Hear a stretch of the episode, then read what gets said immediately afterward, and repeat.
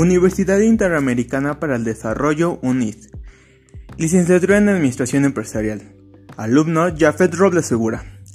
Tema desarrollar la relación entre la voluntad y la libertad para comprender la estructura del acto voluntario libre. Hola, mucho gusto, les habla su servidor Jafet Robles Segura, y en el siguiente podcast les hablaré acerca de los aspectos importantes que se deben tomar en cuenta para comprender el acto voluntario libre y cómo es que los seres humanos llegamos a visualizarlo y tomarlo en cuenta. Para empezar les explicaré un poco del proceso que se debe de llevar. El primer subtema que les explicaré es la voluntad. ¿Y qué es la voluntad? Es la facultad que permite al ser humano gobernar sus actos, decidir con libertad y optar por un tipo de conducta determinado. Para todo acto voluntario se requiere de dos supuestos. El primero es tener conciencia de una situación en la que hay al menos dos alternativas distintas de elección. Y dos, la elección tiene lugar tras haber reflexionado y tomar en cuenta los pros y contras de cada elección. Esto es lo que significa el primer subtema que es lo de la voluntad. Por consiguiente tenemos a la inteligencia. La inteligencia es la habilidad para adquirir conocimientos, pensar y razonar con eficacia y manejarse en el entorno de modo adaptativo. Estos dos, estos dos primeros subtemas se llevan muy de la mano, ya que para tener la voluntad de un ser humano y escoger una decisión tienes que tener la suficientemente inteligencia para pensar en esos dos actos este, voluntarios que se requieren eh, dentro de los dos supuestos que ya se acaban de mencionar, que tienes que tener dos alternativas de elección y, y de esas dos mismas alternativas tienes que checar tus pros y tus contras para tomar la mejor decisión. Seguimos con el siguiente subtema, que es el acto libre. Carlos Llano nos dice, el ser humano, la mujer, el hombre, decidimos constantemente, y es decir, es un acto libre, algo por el cual nos inclinamos hacia algo sin una razón intelectual clara. Un acto es considerado libre si hubo pleno consentimiento, o sea, inteligencia, o advertencia, y total consentimiento o voluntad. Solamente así puede decidir que la persona es dueña de sus actos. Teniendo un poco más claro este, este tema, Aquí involucramos a los dos subtemas pasados, que es la voluntad y la inteligencia. Para tomar una decisión de acto libre tienes que tener la inteligencia para tomar la voluntad eh, de escoger la decisión que tú elijas.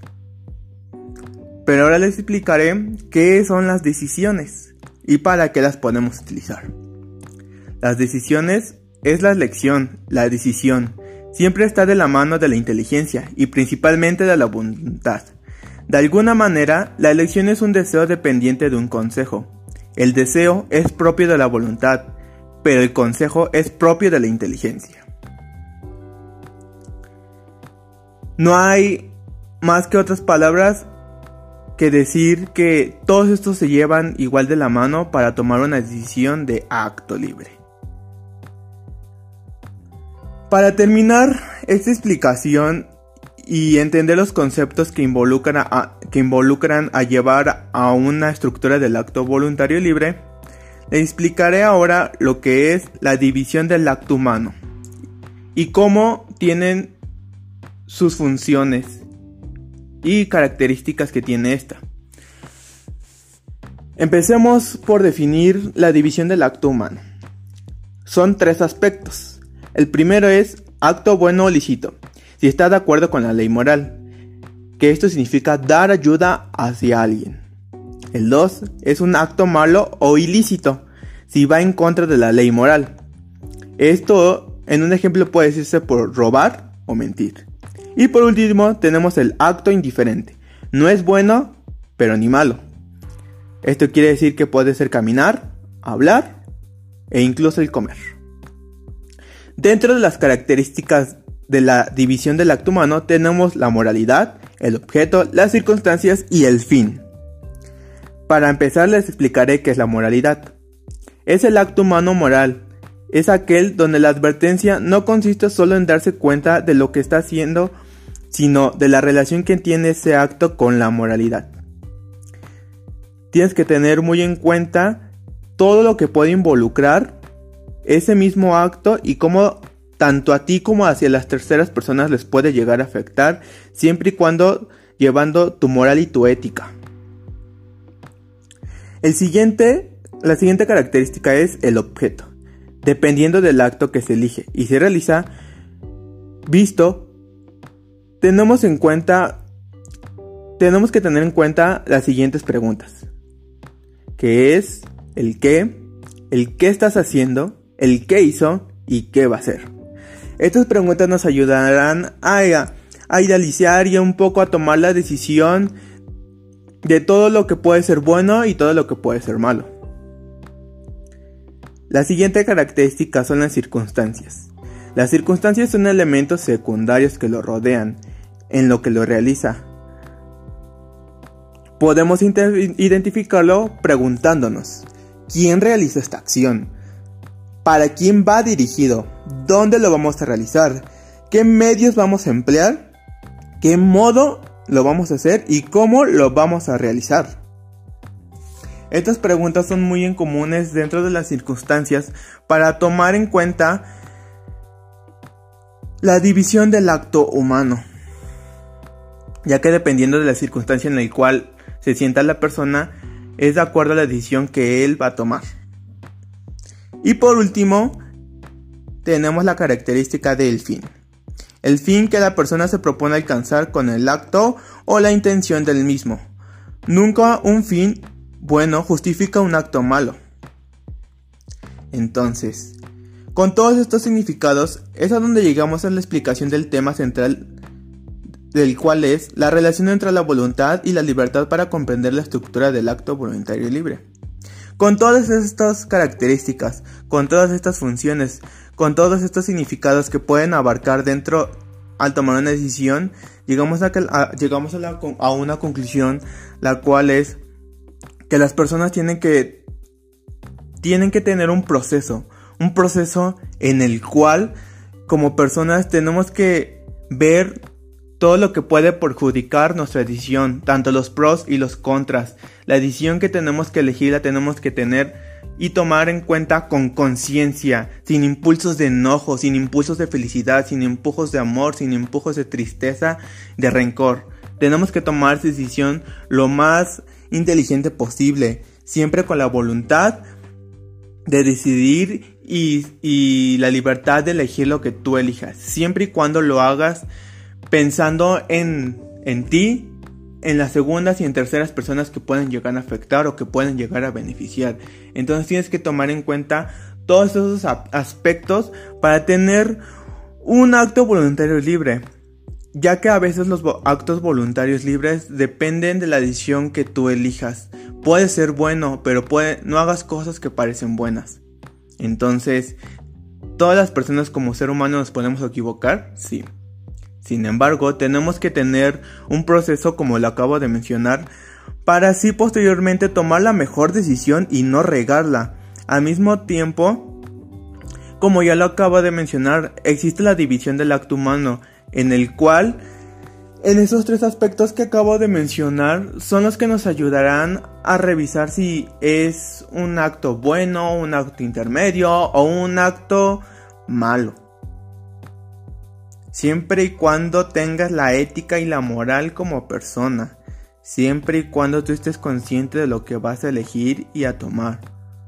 Un ejemplo puede ser aquellos chicos que quieren estudiar la universidad y ellos tienen pensado una carrera. Sin embargo, sus papás les están dando otra opción de carrera. Entonces, hay uno como adolescente tiene que tomar la, decisión voluntaria, libre. Lo tiene que tomar de acuerdo a las circunstancias que él se propone a futuro, el fin que él tiene. Tiene que preguntarse qué es lo que va a hacer, qué estás haciendo en este instante y cómo te vas a ver.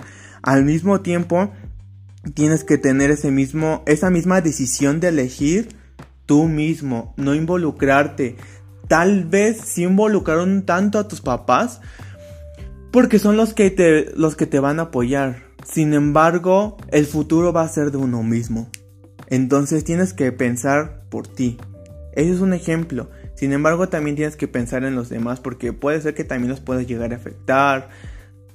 Pero pues en mi opinión yo digo que no tanto porque es como tu decisión. Entonces, tú como persona tienes que elegir tus propias decisiones tus propios propósitos, tus propias metas, tus propios objetivos y de ahí mismo puedes superarlas, alcanzarlas. E incluso tú, tú al último, al llegar a tu fin, te darás cuenta de lo bien o lo mal que llegaste a, a cometer de acuerdo a la decisión que tú hayas tomado. Entonces, este tema yo lo refiero así como un tema del cual todas las personas desde pequeños tenemos que tener en conciencia, ya que las decisiones toman desde temprana edad. Puede decirse más o menos que desde los 15 hacia adelante, ya que la mayoría de los adolescentes es cuando eh, toman iniciativas de, por ejemplo, probar una droga, probar alcohol, este, tener relaciones, eh, matar o hacer cosas que los lleven a un mal. Entonces, para mí un acto voluntario empieza desde los 15 años, que es donde el, el, adolescente tiene un poco más de desarrollo y es donde tiene que pensar en qué es lo bueno y qué es lo malo. Ahí es donde entra su moral y su ética como persona, para decidir si lo que va a hacer será bueno o malo, a quién va a perjudicar, si a su mamá, a su papá, a él mismo, a amigos, a personas, hermanos. Entonces tienes que tener muy en claro lo que quieres. Asimismo, todas las decisiones van a ir cambiando conforme a tu tiempo. Las decisiones que tú elijas y los propósitos que tú tengas van a ir cambiando de acuerdo a la edad, a la educación, a la profesión, a la familia a lo que se te vaya presentando conforme el camino. Sin embargo, el único que tiene la, última palabra vas a ser tú como persona. Nunca te sientas presionado, como lo acabo de mencionar. Siéntete libre, respira, piensa todo ese proceso, la situación, las circunstancias por las cuales estás pasando, el fin al cual tú quieres llegar.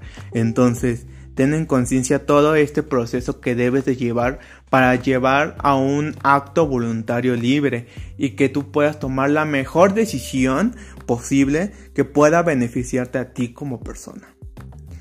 Ese es el desarrollo. Y como conclusión quiero terminar que todos somos seres humanos. Todos nos podemos equivocar. Claro. Sin embargo, tienes que tener la conciencia suficiente, una ética y una moral adecuada. Las decisiones tienen que ir con cuerda a la meta, al objetivo que tú tienes como persona. Si la decisión abarca a terceros o a segundas personas, tienes que ver por ellos también, no simplemente por ti. Todas las decisiones van dependiendo si sean individuales o en equipo. Pero mientras tú las tomas en calma, sin presión, sin, sin explotación de sentimientos, tienes que tomarlo con serenidad, con calma y llegar a una conclusión exacta en el cual tú te veas a futuro o la decisión que tú veas adecuada que puede funcionar en ese momento. Entonces, esa es mi conclusión. Y pues yo soy Jafet Robles Segura y este fue mi explicación acerca del tema. Muchas gracias.